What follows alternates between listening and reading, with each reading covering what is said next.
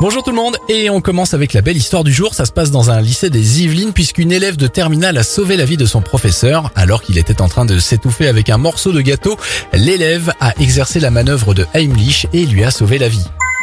Bonne nouvelle maintenant pour la biodiversité, un jaguar et ses deux bébés ont été réintroduits dans le parc Ibera en Argentine.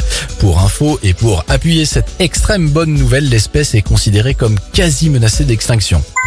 Enfin, bonne nouvelle pour l'emploi, Exis, le spécialiste des adhésifs, va créer une quarantaine d'emplois dans ses deux usines en France d'ici à deux mille vingt-quatre. C'était votre journal des bonnes nouvelles, il est disponible bien sûr maintenant en replay sur notre site internet et notre application Radio Scoop.